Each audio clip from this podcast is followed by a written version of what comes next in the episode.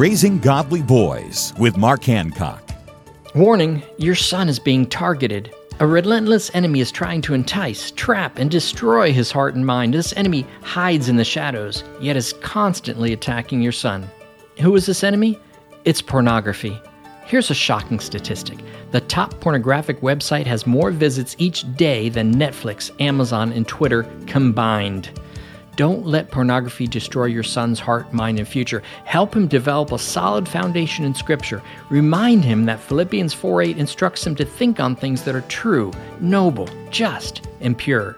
It's a tough world out there, especially for boys. That's why Trail Life USA provides practical resources to help you along the way. Visit Trail Life USA or RaisingGodlyBoys.com to learn about a proven process that is helping transform boys into godly men. Find free resources to help you at RaisingGodlyBoys.com.